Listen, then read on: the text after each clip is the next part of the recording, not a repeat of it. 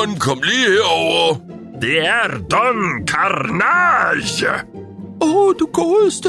Åh oh, nej, plus. Hjælp! Okay, hej hej.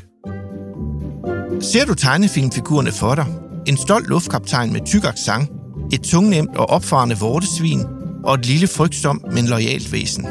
Karaktererne er meget forskellige, men de har én ting til fælles. Deres talestrøm flyder ud af en og samme mund, nemlig skuespilleren Lars Tisgaards. Han lever af at give liv og personlighed til figurer, og hans eneste værktøj er hans stemme. I det her afsnit skal vi lytte til nogle af hans mange tegnefilmikoner, og vi skal høre, hvordan han har skabt dem, og hvordan han giver dem hver deres særkende. Vi skal også tale om, hvad stemmen egentlig er for et apparat. Og så skal jeg forsøge at give et svar på, hvis det der overhovedet er muligt, hvor i stemmen vores identitet sidder. Du lytter til, som man siger. Som man siger. Lad os lige begynde med at høre Lars fortælle, hvem han er, og hvordan han er endt som stemmeskuespiller. Jeg hedder Lars Tisgaard. Jeg er født og opvokset i Gråsten i Sønderjylland, hvor jeg begyndte at spille teater i det lille teater Gråsten, amatørteater, og øh, blev fuldstændig grebet af det med at spille skuespil. Øh, så da jeg blev øh, ældre og flyttede til København for at aftjene min værnepligt, så fandt jeg ud af, at der er noget, der hedder skuespillerskoler, og tænkte, det skal jeg da prøve, mens jeg ikke er, er for gammel til at, at søge ind. Og så læste jeg hos en skuespiller og søgte op til skuespilleruddannelsen og kom videre til, til anden prøven og ender også med at blive optaget på skuespillerskolen i Odense. Nu er vi så i 88, der læser jeg, at man kan tage et kursus i at lægge stemmer til tegnefilm. Og jeg tænker, det skal jeg på. Det kursus, jeg har altid elsket tegnefilm. Og øh, på det kursus bliver jeg undervist en hel uge i, hvordan gør man det? Og man skal tale dansk med øh, udenlandske stemmer i ørerne, og man skal prøve at indrette stemmen efter den stemme, man hører på den originale tegnefilm. Og jeg synes, det er utrolig sjovt arbejde. Og øh, jeg bliver undervist af Nisbang Mikkelsen og Henrik Kofod øh, som begge to øh, havde lavet en del på det tidspunkt. Og en af dem siger til mig, da kurset er slut, Lars, du har mange stemmer. Og jeg tænker bare, okay, det var, det var da dejligt. Så kan det jo være, at jeg måske kan få lidt arbejde her efter kurset. Og øhm, det får jeg. Netop som jeg er kommet lidt i gang med at lave øh, dubbing, som det hedder, så øh, sker der det, at Disney øh, skal åbne øh, Disneyland Paris, og der skal til at være Disney-show på tv, så lige pludselig, så vælter det ind med tegnefilm. Og jeg er lige der, hvor det hele sker, på et studie, der hedder Sun Studio, og øh, jeg kommer så med i det ene efter det andet, og til sidst, så er der så meget lavet, så jeg faktisk går 100% ind i det her tegnefilm, og begynder også at instruere tegnefilm, instruere andre skuespillere, finder stemmer til forskellige serier, og lige pludselig har, har det så nu i snart 30 år været, været mit arbejde, mit hovederhverv som skuespiller. Det har været stemmer og stemmearbejde. Rigtig mange børn og barnlige sjæle har fået kæmpestor fornøjelse af Lars' arbejde, mens de har spist fredagsslik og set Disney-show. Vi må heller lige få manden med de mange stemmer til at forklare, hvad dobbing er, og få ham til at tage os med helt ind i studiet og måske helt ind i sindet, hvor karaktererne bliver født. Det at dobbe, det betyder jo faktisk, at man lægger dansk tale, dansk skuespil øh, på en film, der kommer fra udlandet. Det kan være Japan, det kan være Frankrig. Rigtig meget af det kommer fra USA. Og alle de figurer, der taler udenlandsk, de skal så øh, oversættes til dansk, og så skal de udover at tale dansk også gerne blive lige så levende på dansk. Det må gerne være sådan, når man er færdig med en dubbing, at øh, hvis du er et barn her i Danmark, der sidder og kigger, så tænker du, det er jo en dansk tegnefilm. Det er målet. Så øh, der skal tales, men der skal ikke mindst spille skuespil. Stemmerne skal have sjæl og liv, og øh, det er en spændende opgave hver gang at skulle prøve at med sin egen stemme, eller få en anden skuespiller til med sin stemme, og give et bud på den figur, som nu skal blive dansk. Når jeg kommer ind og skal lave en stemme for første gang, så er det som regel det, der hedder en stemmeprøve. Det er ligesom en casting på en film. Der er nogen, der har fundet frem til, at øh, min stemme måske kunne passe til at lave den her figur. Så vil jeg som regel blive præsenteret for figuren. Jeg vil kigge på billedet. Jeg vil ikke mindst selvfølgelig lytte til stemmen. Jeg vil lytte til figurens energi. Og så er der også ofte en lille beskrivelse af stemmen fra kundens side. Øhm, vi kan for eksempel, jeg sidder her med nogle mapper øh, omkring øh, stemmen til Grisling, hvor der står, øh, Piglets voice is high-pitched, det vil sige, det er oppe i det lyse leje, somewhat raspy, det vil sige en lille hæshed måske, uh, with a gulping, stuttering delivery. Altså en lidt sådan øh, værtrækkende og, og lidt øh, stuttering, det vil sige, man stammer en lille smule. Ikke? Vi kender, når han siger, åh, du, du, du godeste, for eksempel. Og, øh, og det er altså noget, der, som der står her, understreger hans, hans forsigtighed og nervøsitet. Så alle de informationer, billedet og stemmen, er så det, der skal gøre, at jeg kan blive hjulpet hen til at lave en udgave på dansk, som er lige så levende som den originale figur. Når jeg laver grisling, går jeg altså op i det lyse, og jeg skal huske at stamme lidt, og øh, jeg bruger egentlig min naturlige stemme, men jeg bruger bare kun den lyse del af den. Og det kunne lyde sådan her. Åh, oh, du, du, du godeste plus. Det er altså med, med, med meget svært for sådan et med meget lille dyr som mig. Hjælp! Og der kan man godt høre, at jeg er op i det helt lyse af, hvad jeg kan finde frem. Og det var lidt af det, der er sket på det kursus, da de sagde, at du har mange stemmer. De fandt ud af, at jeg havde både noget, jeg kunne byde på i det dybe leje, men jeg havde også adgang til at kunne spille op i det lyse. Det vil ofte være sådan, at der er et ønske om, at jeg skal lægge mig så tæt op af den originale stemme som muligt. Hvis man forestiller sig stemmerne i en tegnefilm, ligesom farverne på et maleri, og øh, man har en rigtig mange forskellige farver på maleriet. Det vil også sige, at man har rigtig mange forskellige stemmer på paletten så er det klart, at øh, vi kan godt tage Peter Plus-serien. Øh, vi har Æsel med den meget dybe stemme, vi har Ule med den her sådan lidt, uh, han taler på den her måde meget fornemt. Vi har Ninka, der lyder sådan lidt, øh, taler lidt gennem næsen. Så har vi Grisling, der ligger derop. Så har vi Peter Plus, der sådan taler på sådan lidt gabende måde. Det er alle sammen noget, der gør, at vi med det samme, når vi hører en replik, ikke er et sekund i tvivl om, nu er det Plus, nu er det Æsel, nu er det Grisling. Så hvis jeg begynder at sige, om jeg synes, Grisling skal have lidt mørkere stemme, så begynder jeg egentlig at ødelægge noget, som nogle andre har skabt. Og med det samme vil man fra Disneys side sige, øh, du må ikke lave stemmen så mørk. Grisling skal have en lys stemme. Så ofte skal vi lægge os op af originalen på den måde, at vi skal prøve at lave stemmen, så den minder om den originale stemme. Så er der en figur som Don Carnage øh, fra Luftens Helte, som er den her pirat. Og øh, når man lytter til ham, så kan man høre, at stemmen, den ligger øh, sådan lidt nede i halsen. Øhm, alle Muppet-figurerne taler også, eller mange af dem i hvert fald, taler dernede. Det er sådan en, en man, man, ligesom om, man kunne godt sige, det lyder lidt som en frø, der kvækker. Man, øh, kvæk, kvæk, man taler hernede.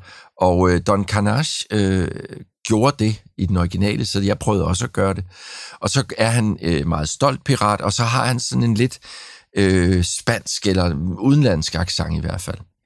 Så øh, når jeg laver ham, så putter jeg altså stemmen ned i halsen, og så finder jeg den her accent, øh, og jeg kan altid bruge hans, hans kendte replik, hvor han siger, Jeg er Don Carnage, den store luftpirat. Hvad vil du, Baloo? For eksempel. Og så bliver han jo hissig nogle gange, når de siger Don Canalje. Det er Don Carnage! Så øh, det er sådan en helt anden måde at bruge sin stemme på. Og det gør jo også, at, at den bliver for forskellig fra, fra andre stemmer. Når man, når man har en figur øh, i en tegnefilm, der har en lille accent, øh, så er det et spørgsmål om at som skuespiller at finde ud af, om man eventuelt, hvis man ikke kan det på forhånd, så må gå hjem og øve sig lidt. Øhm, hvordan lyder det, når man har en tysk accent? Ja, jeg har nu en tysk accent, ja. Hvordan lyder det med en fransk accent? Vi kender Lumière. Åh, oh, hvad så belle, du skal gå med mig. Vi kender øh, fra Lady Vagabunden. Hey, Bojan, snakker med mig. Eh? Sådan lidt italiensk accent. Alt det er noget, man som skuespiller interesserer sig for, og som dobbingskuespiller interesserer sig rigtig meget for. Også danske øh, hvad hedder det, dialekter, at man lige kan give den lidt jysk tone, hvis det er noget, for eksempel passer rigtig godt til en figur. Eller hvis vi skal ned på Sjælland og sige, Ian skal vel nok den vej, det skal man da lige lov for. Og Fyns, det er jo noget med, at det synger lidt mere der jo. Og så er det jo nede i Sønderjylland, hvor jeg selv kommer fra, der kan man snakke på den måde her. Øh, og så er der Bornholmerne, som har en lidt anden tone der. Alle de her ting er noget, man, øh, man går og hygger sig med. Man går ind på nettet, lytter på nogen, der kan det rigtigt, og så prøver man øh, at, at, at fange, hvad det er, der gør dialekten speciel. Og så har man et redskab mere i sin håndværkertaske som dubbing-skuespiller. Han har jo unægteligt et repertoire uden sidestykke. Han folder i den grad sine figurer ud med krop og personlighed, tone og klang. Men inden han får lov at sætte flere ord på sine mange stemmer, vil jeg forklare, hvad stemmen egentlig er og hvordan den virker. Den er i hvert fald to ting. Den er en lydgenerator, og den er en lydmoderator, eller den kan vi også kalde for en klangbund. En guitar, den har strenge, og øh, de er instrumentets lydgenerator. De laver lyden, og de svarer til vores stemmelæber, der sidder lige der, hvor strubehovedet kan ses uden på halsen. Vi kan jo prøve, om øh, vi kan fornemme vores stemmelæber. Prøv at holde bagsiden af fingrene ind imod strubehovedet og sig F. Mens du siger F, så kan du sikkert ikke mærke noget som helst. Nej. Prøv så en gang mere, men nu skal du ikke sige F, nu skal du i stedet for sige V. V. Og når du siger V, så kan du mærke, at dine stemmelæber brummer. Øh, det er vores lydgenerator. Så vi har altså talelyde, både hvor stemmelæberne er slået til, og nogen, hvor de er slået fra. De der stemmelæber, de sidder fast på to bevægelige tudbruske, øh, som er sådan nogle små bruskstykker, der sidder med muskler, der sidder fast på dem, og de kan drejes rundt. Så stemmelæberne, de strækkes ud eller slappes af. Det er fuldstændig ligesom elastikker, eller sådan nogle gummiagtige strenge eller guitarstrenge. Jo mere man hiver i den, jo lysere bliver ens stemme, fordi stemmelæberne bliver tyndere og mere spændte. Det samme sker jo på gitaren. Altså når vi hiver i strengen, så bliver tonen lysere. Jo mere du slapper af, jo dybere bliver din stemme. Ligesom på en kontrabas, jo mere man øh, lader den tykkeste streng slappe af, jo mere kommer den til at lyde slap, mørk og tung. Der skal luft til, for at der kan komme lyd ud. Det er alt afgørende. Uden luft, ingen lyd. Det klarer lungerne. Der skal luft ud forbi stemmelæberne, og mellemgulvet kan spændes og trykke med. Det foregår faktisk ligesom når man skal på toilettet, når man trykker. Så kan man mærke, at det her mellemgulv, de trykker til. Og det vil sige, at man kan spænde alle musklerne, også dem, man har mellem ribbenene og mellemgulvet. Og på den måde, så kan man fuldstændig meget, meget fint og fornemt styre lufttrykket. Stemmelæberne åbnes en lille bitte smule eller meget. Det giver en pressestemme, en normal stemme eller en luftfyldt stemme. Den pressede stemme, den har vi, når vi lyder ligesom Anders Fogh, der kommer derop fra Skals så siger, der ikke noget at komme efter. Eller når vi har Lene Espersen og siger, at de skal integreres. Så har vi en spændt stemme. Nu presser de med mellemgulvet, og de hiver i stemmelæberne, og vi får en presset stemme. Nu prøver jeg at lade være og prøver at få lidt mere af det, vi kalder mellemstemthed eller modalstemthed, hvor jeg ikke hiver ret meget eller trykker ret meget, men bare lige tilpas. Det kalder man modalstemthed. Og så kan jeg også prøve at lukke stemmelæberne endnu mere, eller hive dem lidt fra hinanden og spænde dem endnu mindre. Det kræver mere luft, fordi nu suser luften meget mere uhindret forbi, og så får man den her luftfyldte stemme, som også kommer til at lyde dybere. Og det er den stemme, som øh, har tjent rigtig mange penge hjem på telefonnummer, der starter med 90. Og når vi har den her luftfyldte stemme, så må jeg overhovedet ikke hive i mine stemmelæber. Der skal bare far luft forbi. Så kommer vi til klangbunden, og det er hele røret oven over stemmelæberne. Inde i røret, der har vi tungen, den sidder så ind i munden. Den er multibevægelig, den kan bevæge sig opad og nedad og fremad og tilbage og rundt. Tungespidsen kan bøjes tilbage, og der kan ske alt muligt, og den kan så hindre luftens passage. Og det er lige bestemt det, der skal til, for at vi danner talelydene på den måde, som vi kender som talelyde. Så er der nogle af dem, vi ikke accepterer som talelyde i dansk, fordi vi siger, at det er en fejl. Det er for eksempel, når man siger Søren i stedet for Søren. Det er fordi, nu, nu læsper jeg, og når jeg siger sige, øh, så er det fordi, jeg lader den ene side af tungen slaske ned, uden at have kontrol over den. Men det her kilæsp, det er et L, der lyder sådan her. Og det her kilæsp, det er faktisk en talelyd i nogle sprog, hvor man synes, det er en god lyd, fordi man bruger den som en talelyd. Det gør man for eksempel i Grønlands. Der hedder det en lille søster, og hun hedder Klise Kjavle. i stedet for Liselotte. Og så har vi ganesejlet. Der kan man stikke tungen helt ind bag munden, og så kan man mærke noget tyndt slask derinde bagved. Det er en muskel. Den kan to ting. Den kan hæves og sænkes. Og når vi hæver den, så lukker vi for næsen, og når vi sænker den, så åbner vi for næsen. Så hvis man hele tiden har den øh, åbnet lidt for meget, så kommer man til at lyde den nogenlunde på den her måde. Den nyder man nogenlunde nationalt. Vi har tre lyde på dansk, hvor det der ganesejl skal lukke luft ud gennem næsen. Vi har N, som i N, og vi har M, som i M, og vi har N, som i N. Vi har M, N og Eng. Det er tre lyde, hvor der skal komme luft ud af næsen. Og hvis man vil forvisse sig om, at der kommer luft ud af næsen, så kan man prøve at sige S og holde en finger under næsen. Og mens man gør det, så vil man opdage, at den finger den bliver slet ikke varm. Mens vi så bagefter går over til at holde den samme finger under den samme næse, og så siger vi N i stedet for, og så vil vi mærke, at nu bliver fingeren varm, øh, fordi der kommer luft ud af næsen. Og det er de der ganesejl, vi hæver og sænker. Og så har vi læberne, og de er lidt en, en sjov ting, fordi de kan forlænge røret, sådan så det rør, der er oven for stemmelæberne, det bliver længere. Øh, eller også kan det blive kortere. Hvis man hele tiden spreder sine læber, det prøver jeg at gøre hele tiden, nu, nu taler jeg hele tiden med spredte læber, så er mit rør det korteste, det kan blive. Men jeg kan også runde hele tiden, og nu taler jeg hele tiden med rundede læber, så nu er mit rør en lille bitte smule længere, end det plejer at være. Og vi har egne i Danmark, hvor man har en forkærlighed for at tale med meget spredte læber hele tiden. Det kan være et problem, hvis man ringer til politiet og siger, at der er altså hele tiden nogen, der skider ude fra trappen. Fordi så kan man komme i tvivl om, der er blevet sagt skide i stedet for skyde.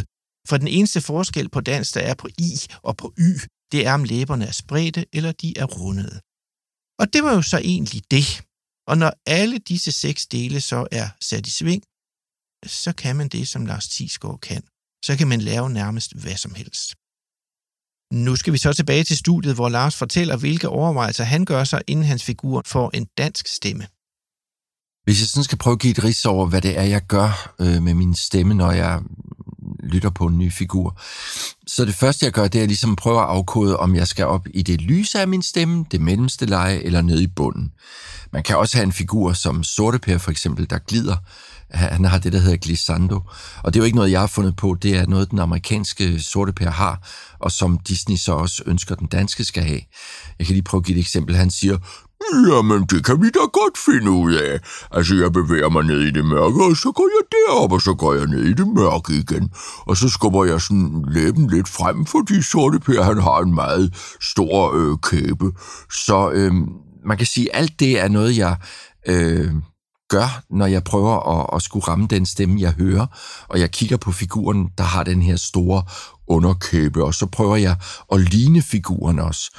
Øhm, når jeg er grisling, så står jeg nærmest og kryber lidt sammen, og åh, oh, du godeste, og får sådan en, en kort lille vejrtrækning, og, og det er jo det, der hedder, det er jo det, man måske ikke tænker over, man siger, tegnefilm, jamen så skal man kunne lave mange stemmer. Ja, men de skal også øh, fyldes med liv og sjæl, og det er der skuespillet kommer ind. Men jeg analyserer altid lys mellem mørk, og så øh, prøver jeg at, at lytte efter, hvor er stemmen placeret. Som jeg nævnte før med Don Carnage, er den nede i halsen? er den måske lidt sådan nasal. Så den taler på den her måde, der lukker jeg lige næsen, og så ved jeg ikke, hvorfor jeg blev lidt sådan øh, Vesterbro der, det skete lige. Øhm, det kan man lade være med, man kan også gøre det, og så... Kan man tale på den måde med tysk accent, ja? Altså, det er sådan nogle små knep, jeg kan lægge luft på stemmen. Det gør jeg måske, hvis jeg skal spille en lidt ældre figur. Øh, ja, så kan jeg lyde på den her måde. Åh, oh, Bubi, den store Bebe Bubi-bog. Øh, det var for eksempel en stemme, jeg brugte i Bubibjørnene. Øhm, sådan er der nogle forskellige steder, man kan øh, lege med sin stemme for at bringe den til at lyde forskelligt. Og det prøver jeg jo at lytte på. Hvad har den amerikanske, eller japanske, eller hvad det nu er, skuespiller gjort? Og så tænker jeg, åh, oh, der er der luft på stemmen. Ja, jeg prøver lige at lægge lidt luft på. Og så sidder der måske en og lytter på det, og en instruktør eller tekniker og siger, ja, der var den. Nu, nu rammer du det der. Og, og det er jo der, hvor det bliver rigtig sjovt og spændende, at vi går ind og prøver at se, om vi kan ramme det. Og som sagt, nogle gange kan man, så bliver man godkendt, og så får man en rigtig sjov oplevelse med at gå ind og lave den her stemme. Og andre gange får man en pæn besked om, det blev ikke dig den her gang. Ligesom at gå til casting på en film. En af Lars Tisgaards karakterer har måske mere end nogen anden opnået ikonstatus. Et hint. Han døjer en del med luft i tarmen, og hans tro følgesvend hedder Timon. Jeg har jo også haft fornøjelsen øh, i mange år, faktisk 25, og lægge stemme til øh, vortesvinet Pumba fra Løvernes Konge. Jeg sidder her med mappen fra 1994, hvor vi fik noget at vide om den her film, og jeg kan se, der står et længere stykke her med en beskrivelse af, hvad Pumba er for en. Både øh, hvad han er for en sådan øh, omkring hans psyke. Der står her, nu læser jeg det på engelsk, Pumba is an affable but slow-witted warthog. Timon is a wisecracking meerkat. Timon is the brains of the operation, and Pumbaa's the muscle. Themselves outcasts of the animal world, Timon and Pumbaa give young Simba a friendly welcome when one day he wanders into their oasis. Og det man kan høre her er jo, hvordan Disney prøver at fortælle os alt, hvad vi skal bruge som skuespillere, for at kunne gå ind og forstå figuren. Og så kan man sige, at det der med stemmen, det kommer så lidt længere nede i den her beskrivelse. Der står, Pumbas voice has a heavy, low, raspy quality. Altså, der skal være noget tyngde. Vi er nede i det lidt mørke leje, og så skal den have en raspy, altså en på en eller anden måde brudt stemme, en, en, øh, en lidt hæs, en, en eller anden form for, man kunne måske være lidt, lidt øh, fræk og sige, der skal være noget gris i stemmen. Altså, øh, øh, øh, siger grisen, ikke? Og det skal jeg selvfølgelig på en eller anden måde spille med. Og så står der, his uh, speech style is that of a brassy, unintelligent commoner. Det var, det var sådan på beskrivelsen, det jeg fik. Så fik jeg selvfølgelig også øh, billedet at se, og jeg hørte den energi, øh, skuespilleren lagde i det. Og så prøvede jeg at, at give et bud ud fra det, jeg hørte. Og han lyder jo sådan her. Halløj! Hakuna Matata! Det er Pumba her! Hej, hej! Vi skal have nogle biller, biller, biller! Og der kan man høre, at jeg både bruger en masse energi, og jeg har lidt sådan øh, i stemmen. Og øh, jeg kan holde til at tale som Pumba i to timer. Normalt kan man godt blive bedt om at doppe i tre eller fire timer, men Pumba, der har jeg fået lov til at nøjes med to, fordi jeg skal bruge så mange kræfter i støtten, som man siger, for ellers så vil den slide min stemme op. Jeg skal virkelig bruge mine mavemuskler, når jeg... Oh, yeah, okay, yeah, yeah. Jeg tror ligesom en, der spiller trompet, skal have godt med... Øh, jeg kan ikke huske, hvad det hedder. Ambrosyre, tror jeg, det hedder. Man skal i hvert fald have noget power, noget kraft bagved. Nu har vi hørt eksempler på de farverige og forskellige arter gemytter, som bare vælger ud af stemmernes Danmarksmester. Gav vidst, om der faktisk findes en grænse for, hvordan han kan tale. Hvis jeg skal nævne øh, der, hvor man kan sige, man opdager sin begrænsning, eller hvor man siger, oh, hvis jeg skulle lave den her stemme, så ville det være en udfordring, jeg nok ikke kunne klare. Så kan vi tage sådan en figur som Æsel i øh, Peter Plys. Altså, den skuespiller, der skal lave Æsel, skal have en dybere stemme, end jeg har. Jeg kan simpelthen ikke, når du hører den amerikanske Æsel, så, og jeg skulle prøve at lave det, så kan jeg måske komme herned, men jeg kan ikke komme øh, fire toner dybere. Men det kan heldigvis jo så Nesbang Mikkelsen, der laver æsel, helt fremragende. Han har lige øh, endnu mere dybde i sin stemme. Så øh, derfor skal han lave den. Og så skal jeg lave noget andet. Øh, så man støder indimellem på stemmer også, hvor man simpelthen, måske allerede til prøven, kan mærke, prøv at høre, den her stemme, det, der skal I finde en anden, det er ikke mig. Og det er jo fint. Man kan sige, overordnet set handler det jo om, at alle tegnefilmstemmer bliver besat med de rigtige mennesker, som har øh, lige præcis det, der skal til, for at den stemme bliver levende og spændende og vidunderlig at høre på. Så det er meget sundt en gang imellem at støde på noget, hvor man siger, det kunne jeg ikke det der, men jeg kan så meget andet. Nå, selvom Pumba, Don Canars, Grisling og alle de andre har hver deres unikke tale, som ligger rigtig langt fra hinanden, så er der trods alt grænser for, hvilke stemmer Lars Tisgaard kan frembringe. Naturen sætter jo sine grænser og sine aftryk i form af stemmelæbernes form. Altså fra vi er født, har de en bestemt form, og de udvikler sig på en bestemt måde. De har en bestemt længde, og de har en bestemt tykkelse. De sidder fast på nogle tudbruske, som også har en bestemt størrelse, og de muskler, der hæfter på dem, de har også en bestemt størrelse. Og den størrelse er afhængig af, hvor meget man bruger dem, og hvordan man bruger dem. Hele talerørets façon, altså fra stemmelæberne op efter, ud til og med læberne og ud til og med næsen, det har jo også en bestemt façon, som naturen har skabt. Tungen har en form, den har en størrelse. Tungebåndet, den lille ting, der sidder nede under tungen, der er med til at holde det sådan lidt på plads. Det har også en styrende effekt for, hvad en stemme kan.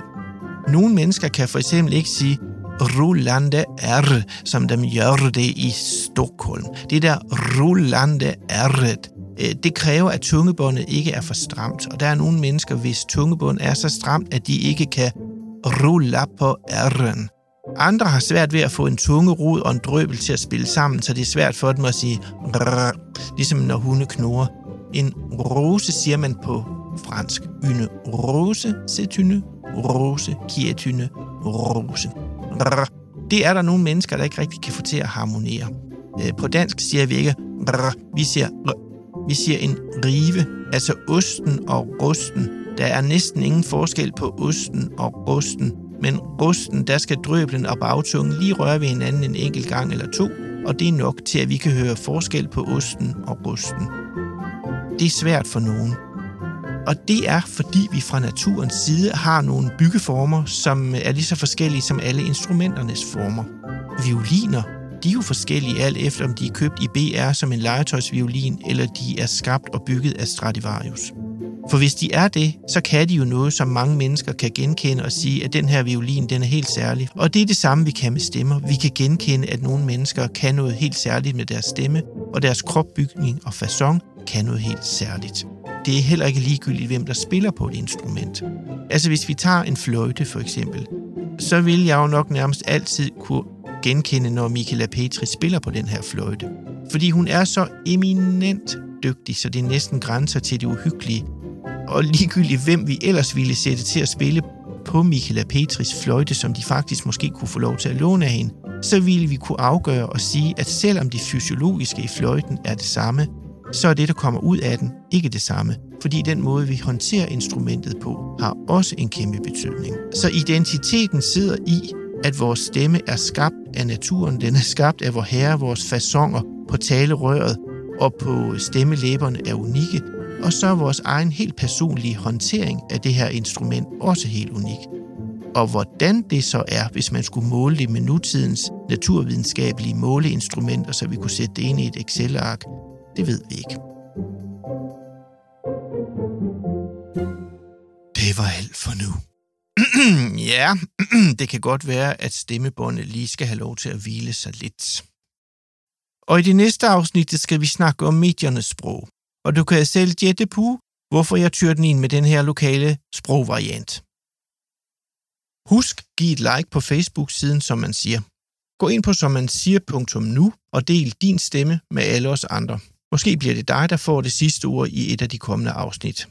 Programmet var tilrettelagt af Anders Elsi, redigeret af Nikolas Fetterli, og jeg hedder Michael Ejstrup.